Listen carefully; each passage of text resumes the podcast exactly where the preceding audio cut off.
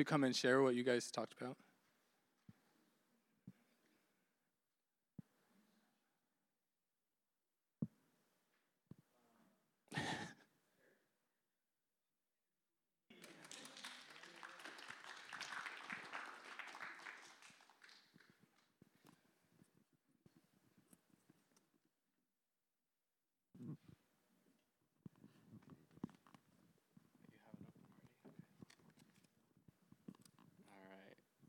Um, so in our group, uh, we talked about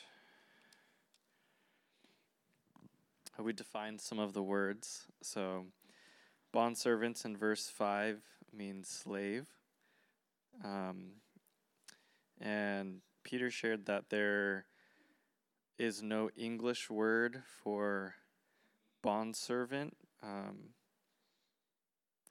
or for the for the Greek word. So the translators put in bond servant, but it, it means slave. Um, and then we talked about how. Sorry, was that right? okay, thank you.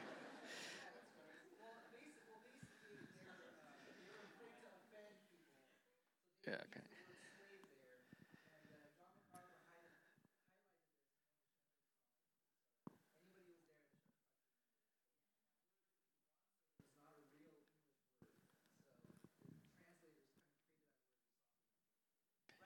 Yes, thank you.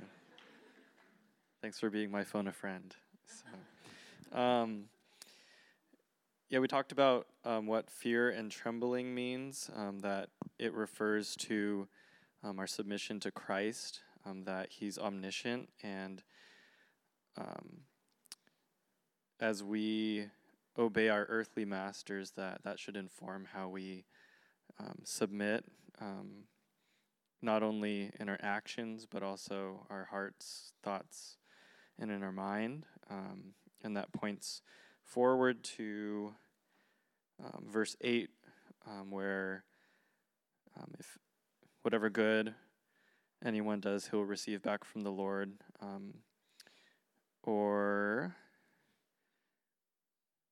um, at the end of verse 9, when it talks about uh, judgment um, for um, unfaithfulness. Um, and then we cross referenced that with um, Colossians 3, and that there is.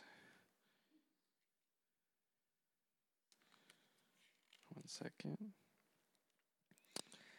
Um, Colossians 3, verse 24, knowing that from the Lord you will receive the inheritance as your reward, you are serving the Lord Christ. For the wrongdoer will be paid back for the wrong he has done, and there is no partiality. Um, let's see.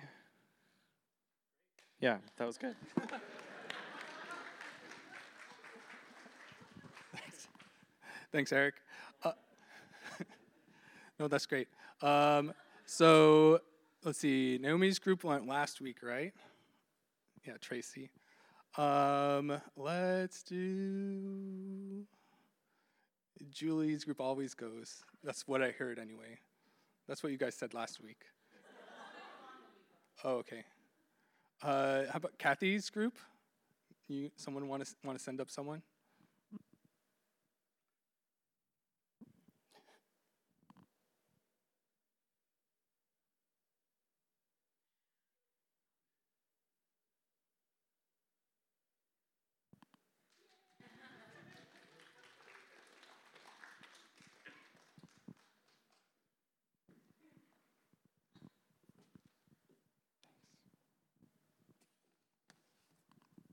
Hi. So, our group, um, we looked at the observations from the passage. We noticed that um, there is a similar language used in verse 5, commanding bondservants to obey their earthly masters. And then in verse 9, talking about how masters also um, they need to do the same to them, but they know that they're reporting ultimately to God. So there's like a chain of command where like the bond servants are obeying the masters and the masters are obeying God. And this mirrors um, a lot of the language used in chapter 5, where wives are submitting to husbands, and then husbands are submitting to the Lord.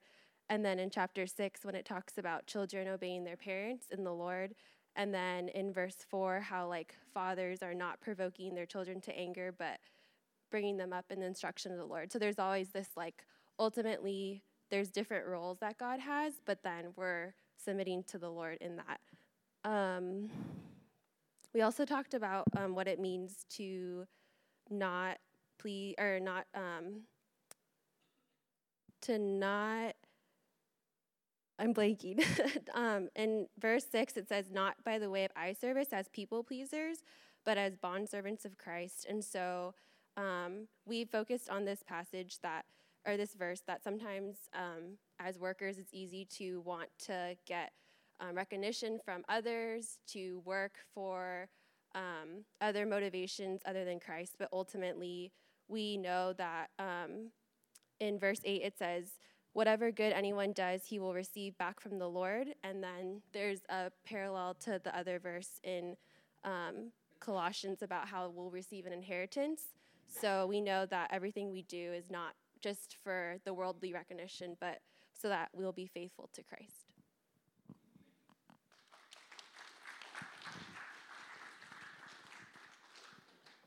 All right, thanks, Kristen. Okay. Uh, thank you both for your uh, keen observations. That's helpful. Um, let me read the passage one more time and, and we'll, we'll dive into it.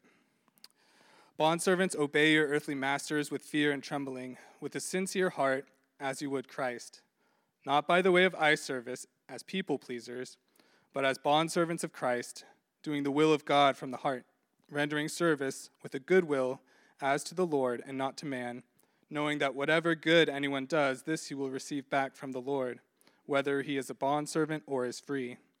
Masters, do the same to them and stop your threatening knowing that he who is both their master and yours is in heaven, and that there is no partiality uh, with him. So, as many of you have, have observed, uh, the passage is straightforward, following this pattern that we've seen throughout um, uh, the, the, end of chapter 5 and into chapter 6. Uh, the first uh, thing we notice is that there are commands uh, to the slaves that Paul is addressing in this, in this letter. Um, and again, I think just to point out uh, that Paul even in mentions slaves here uh, points to their uh, inclusion in the body of Christ as members of, of Christ's body, um, so that there's uh, no uh, no partiality, there's no distinction. They're they're a part of the body just like anyone else. we're reminded of of passages like Colossians 3:11. Uh, here, there's not Greek and Jew, circumcised or uncircumcised, barbarian, Scythian, slave, or free, but Christ is all and in all. Uh, we get this sense as well from Galatians 3:28. There is neither Jew nor Greek, there is neither slave nor free, there is no male and female, for you're all one in Christ Jesus. That uh, that Paul can uh, address uh, the the slaves in the congregation, uh, spoke to the, their their value, their equal fellowship at the table uh, before Christ, along with the rest of the body. And he commands them specifically here to obey their earthly masters. Uh, so, as, as Kristen pointed out, uh, this is uh, similar for uh, the other commands that we've seen uh, as well in these other relationships between wives and husbands, and, and children obeying their parents. Right? So, this is a result of being filled by the Spirit in verse uh, chapter 5, verse 18. And he's now elaborating this, as we read in, in verse 21, submitting to one another out of reverence for Christ, uh, where under submission of Christ, we then live uh, these relationships in the proper uh, authority and submission a manner that, that Christ has uh, really ordained to take place within the body of Christ, this new community of believers whose hearts have been changed uh, by God. And ultimately, we know that uh, they are to be slaves of Christ. There's this kind of fourfold pattern that, that runs through uh, these verses in verses uh, 5 through 8, uh, and that puts the, the proper focus uh, on Christ as the slave's ultimate master. Right? verse 5, it says, as you would Christ. Uh, verse 6 says, not by way of eye service as people pleasers. Verse 6 also says, as bondservants of Christ. Verse 7 says, as to the Lord and not to men. Right, so these four, like, as statements build the foundation for the slave's obedience, that it's to be done fully in service of Christ. And this is similar to the commands to wives and children. Like any authority that we have uh, over us here on earth is subordinate to our uh, submission to Christ as Lord over all things. And so we're ultimately accountable to Him. We're ultimately accountable uh, to Christ.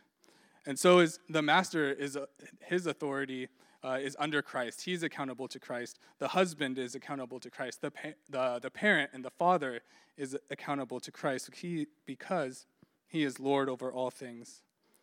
Uh, this aspect of the authority and submission relationship for the slave is, is highlighted by the fact that uh, the call to obey is specifically your earthly masters.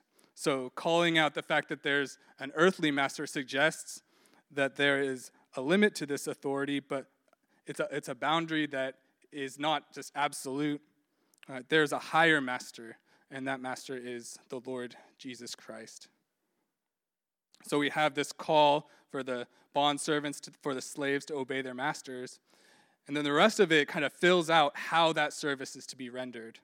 So, so how, how is a, a slave supposed to obey? In what manner is that supposed to take place? And first, uh, it says, Obey your earthly masters with, with fear and trembling.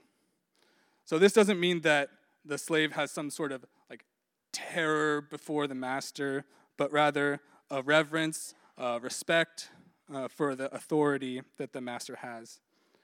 And some of you may have noticed that this is even supposed to uh, take place uh, when the master doesn't even seem worthy of that respect. 1 Peter 2:18 says, uh, "Servants be subject to your masters with all respect, not only to the good and gentle, but also to the unjust." And this, uh, Peter will go on to say, is a reflection of the attitude that Christ had as well. So, slaves are to obey with uh, fear and trembling, but also with a sincere heart. And the idea here is that there's no ulterior motives. Um, some, some translations tra- translate uh, this phrase, sincere heart, as uh, singleness of heart. And so there's no hypocrisy. Uh, there's uh, the same thing that is going on in your hearts is the same thing that's going on externally and presented outwardly. So there's no impure motivations of the heart. Um, his heart and his conscience are clean uh, before the Lord uh, who sees his heart. And one of the things you'll notice through all of these is ultimately Paul is concerned about their hearts. Is their heart really in it? Because Christ uh, can see our hearts, if we're serving Christ, then ultimately it's our hearts that matter. He goes on to say, uh, not by way of eye service and not as people pleasers. Uh, so the concept of, of going about your work as uh, by way of eye service, as people pleasers, this is the, the opposite of working with sincerity of heart. And so the, the one who works this way is really only just putting on a show. Uh, he's doing things to be seen a certain way, to be perceived in a certain light, uh, definitely would want to be perceived favorably uh, by man. And it, it stems from a fear of man and not a fear of the Lord.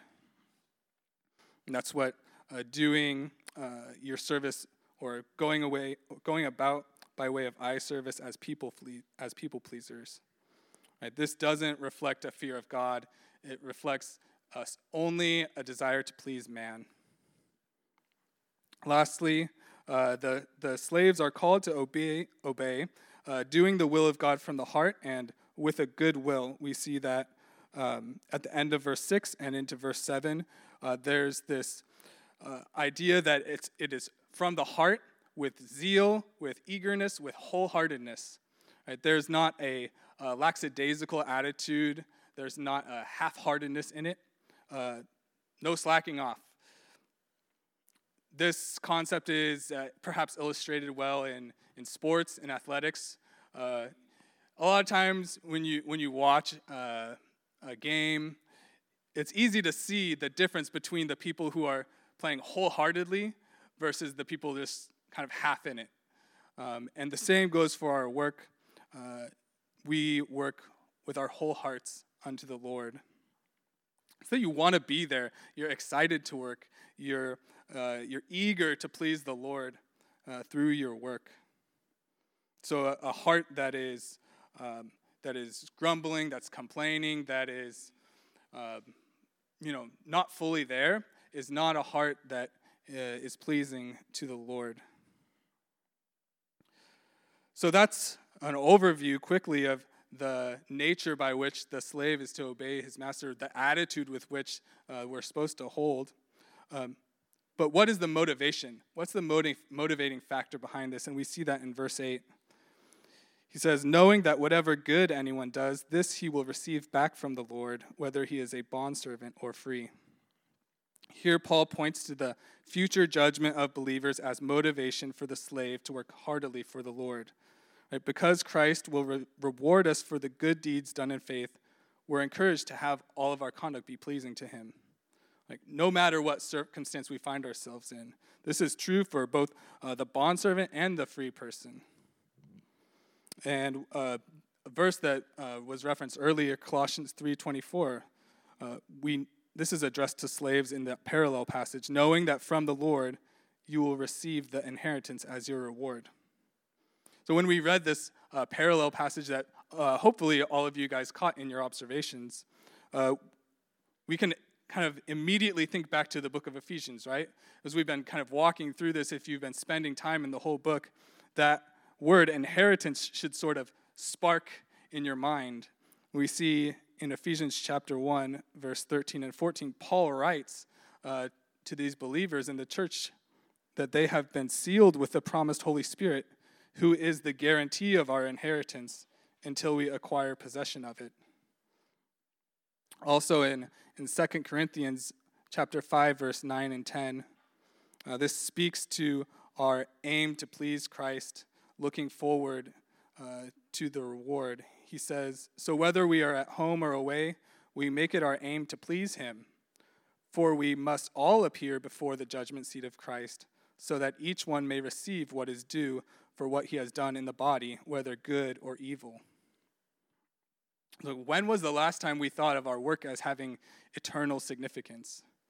Right, most of us go to work and we have like a three month plan, maybe a six month plan, maybe even a two year plan. Some of us have planned out our careers for five years, and we have this you know, whole uh, idea of the direction we're going to go and what we want to do. But when was the last time we thought about our work having uh, like an eternal consequence, an eternal uh, reward? So the Lord promises that there's going to be rewards for the good deeds that we do here on earth, including the good that we do as we work heartily for Him. So we don't work for uh, the weekend, we don't work for the paycheck or for the promotion. We work for the Lord, knowing that whatever good anyone does, uh, this he will receive back from the Lord. So that is the attitude that the bondservant, that the slave is to uh, exemplify as a believer who has had his heart uh, transformed by the gospel, by Christ. Paul spends most of this uh, passage addressing the slaves. And in verse 9, he, he moves over to commands for the masters within the church. He first says to do the same to them. So, just as the, the slave's relationship to the master was to be governed by his relationship with Christ, so the master must see their relationship with their slave in the context of the lordship of Christ. Right? He is to understand that uh, he is uh, the Lord's, that he is a slave of Christ, and that uh, he is ultimately accountable to Christ. And so this should result in fair treatment, in, in a pure heart, in a pure motive, as he treats his slaves uh, in the same way, understanding that there is a future judgment. Paul says to stop your threatening. So there couldn't be any room for any sort of abuse, of harshness, of mistreatment, uh, not even the threat of it. This was not the type of uh, attitude that was supposed to be, uh, that would exemplify a master within the church who was filled with the Spirit. Uh, the parallel passage in Colossians 4:1 calls masters to uh, treat your bondservants justly and fairly. But what motivates this? We've seen that the motivation for the slave is this uh, future reward, this future judgment that comes uh, at the end by Christ. What about the masters? What motivates them to treat their slaves fairly, to stop their threatening? It's knowing that they share the same master, right? Knowing that he is both their master and yours is in heaven, and that there is no partiality with him. Right? The master has uh, the same end as the slave. They will stand before Christ and be judged for their works. And Christ does not judge with partiality. The master doesn't get uh, you know, extra points because he's a master. God judges in the exact same way for both masters and slaves. And so uh, that is the call for the master uh, to treat their slaves well, to stop threatening, uh, with the understanding that uh, there is a future judgment by God who is in heaven. Right? He is Lord over all things. He is the one who ultimately judges, and he will judge with no partiality. So, how does this affect our lives now today? Right? Has the gospel actually transformed the way we think about our work? I, I, as I was thinking, I think there's there's a couple different ways we can uh, we can miss the biblical like understanding of, of work. Um, one way to, that we can think about work is as something that's burdensome, something that is just something we have to do. Uh, it's a burden to us.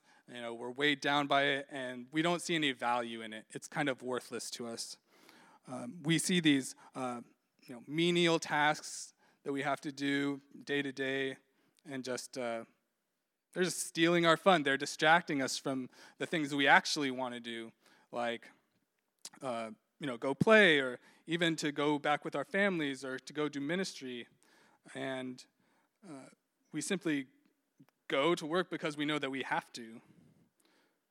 We're not motivated to excel at our jobs or to do well. Right? We, we kind of grumble as we walk through the doors and plop down in our, our cubicles in the same seat every day, say hi to the same people. We just go about it and do it um, because it's what we do. We have a very low view of work, right? We wish that the day would go by faster so we can get to the more meaningful parts of our day, uh, the things that actually matter, like having fun or spending time with our family or recreation or, or ministry. This attitude minimizes uh, the goodness that is inherent in work. Right? We read in, in Genesis 1 and 2 that God has created us to work. Right? So before the fall, work is not a result of the fall. Before the fall, uh, before sin entered, the wor- ent- entered into the world, man was created to work. Genesis 1:28 says, "And God blessed them, and God said to them, Be fruitful and multiply, and fill the earth and subdue it, and have dominion over the fish of the sea, and over the birds of the heavens, and over every living thing that moves on the earth.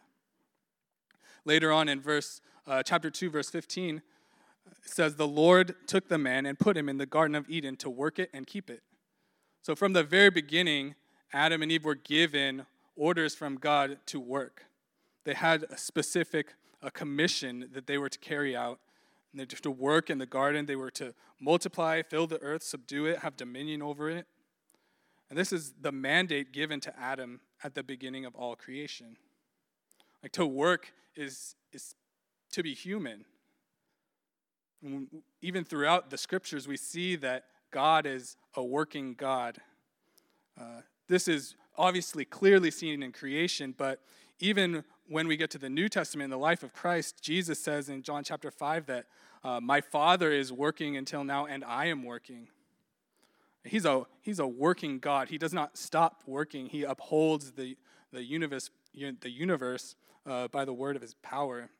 He's always working.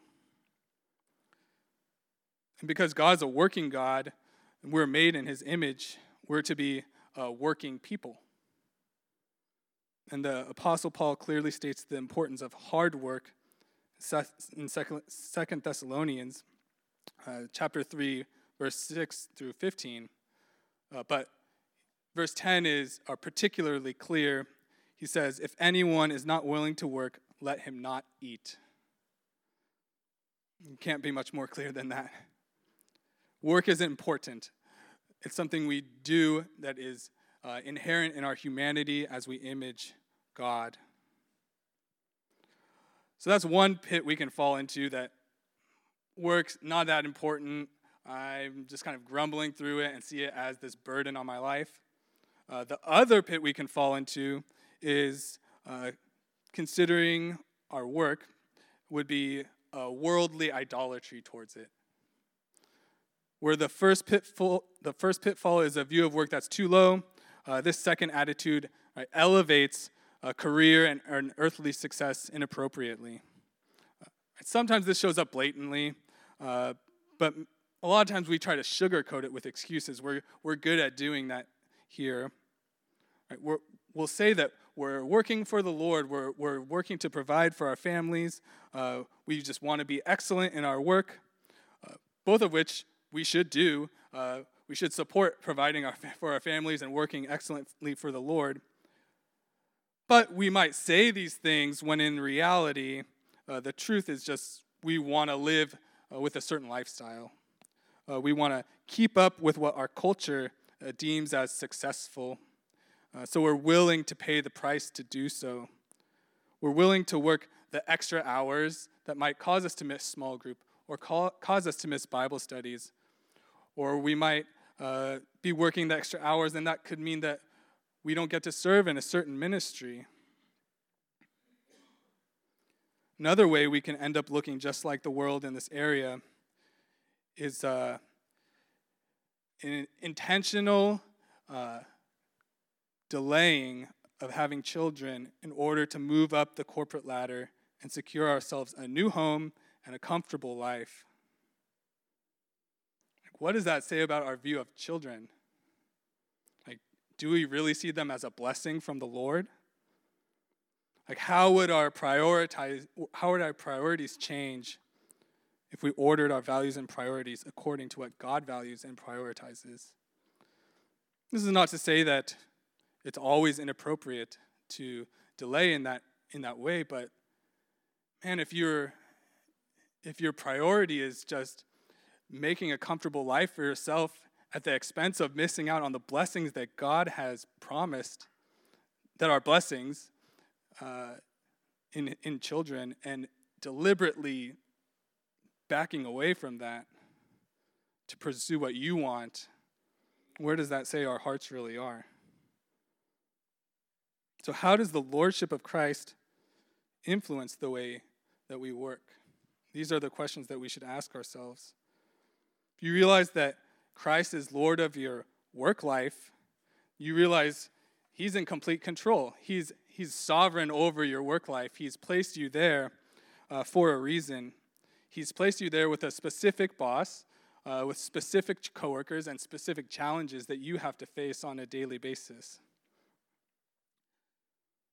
With that in mind, that the Lord has placed th- these people around you, your boss, when was the last time you prayed for your boss. do you see your, your boss as just a, a roadblock on your path to success or as an authority placed over you by Christ? Perhaps you have a not very great boss. Um, I, have been blessed by God. He's, he's given me good bosses, but that's not the case for everyone. We have unfair bosses, we have unjust bosses in our, in our lives. Perhaps you've received some of this unfair treatment.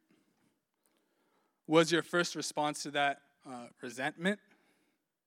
Perhaps you went behind the scenes and uh, rallied the troops to like combine forces and air your grievances with one voice and make your voice be heard, all your complaints? Right? Do you complain about your boss uh, to other people? Like, what does our complaining reveal to us uh, uh, about our heart towards the Lord? It, it, it's, a, it's a heart that says, God, you shouldn't be treating me this way. Like, why are you, uh, like, I deserve better. It's a prideful uh, attitude to have. So, do you complain about your boss to others? Do others feel comfortable complaining about their boss to you? Like what, what does it say about you if everyone's comfortable coming to you with all the gossip? Do they know that you're going to receive it and join in? Or will you call them out on it? Are you a safe haven for office gossip? Where is hypocrisy present in your work life? Uh, this gets to that idea of like uh, working as like with eye for eye service as people pleasers? Do we just do like the bare minimums?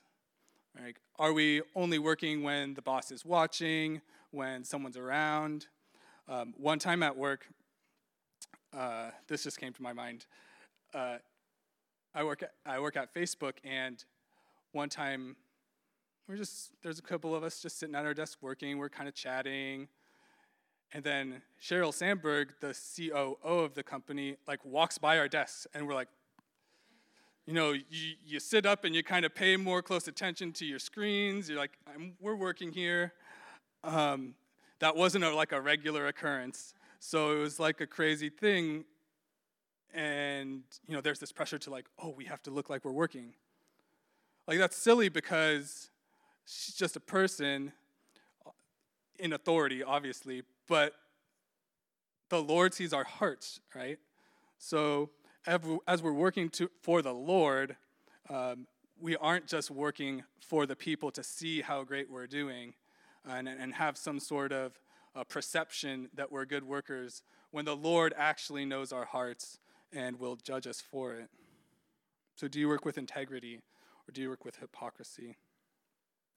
Ultimately, all of our lives uh, we know that we're slaves of Christ everywhere. We're beholden to Him in every aspect of our life, not just at work. This is the gospel message that there's hope for slaves. That we were once slaves to sin, but we're no longer slaves to sin, that we've been set free from our bondage and we're now slaves to righteousness. So we ask, where does sin still have a hold on our hearts? Is Christ truly the Lord over all of our lives?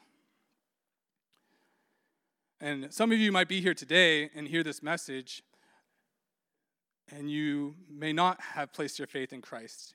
You may come here today, maybe someone invited you, maybe you're a coworker, you said, your, your, your coworker goes to this church, hey, we're talking about work at our Bible study, you want to come hear it? Um, the message of, of the gospel, the message of the Bible is that all men and all women are enslaved to their sin. We're all slaves, and we have no hope. We're in bondage to our sin. It has control over us, it affects every aspect of our lives. We can't escape it on our own. There's no uh, freeing ourselves from the chains of sin. It has uh, it has authority over us. We cannot escape. We're, we are slaves to it. Yet, the message of the gospel, the message that Paul is sharing with the Ephesians, he's reminding them of the truths that Christ has changed their lives by coming into it and setting them free from sin. And he did that uh, through his atoning death on the cross, that only he, being God, uh, could do. So, the message of hope that we have is there's an opportunity to be freed from our sins, freed from uh, the penalty of it and the power of it, and that happens only through Christ. happens through faith in Christ, through placing your faith in who He is and what He has done.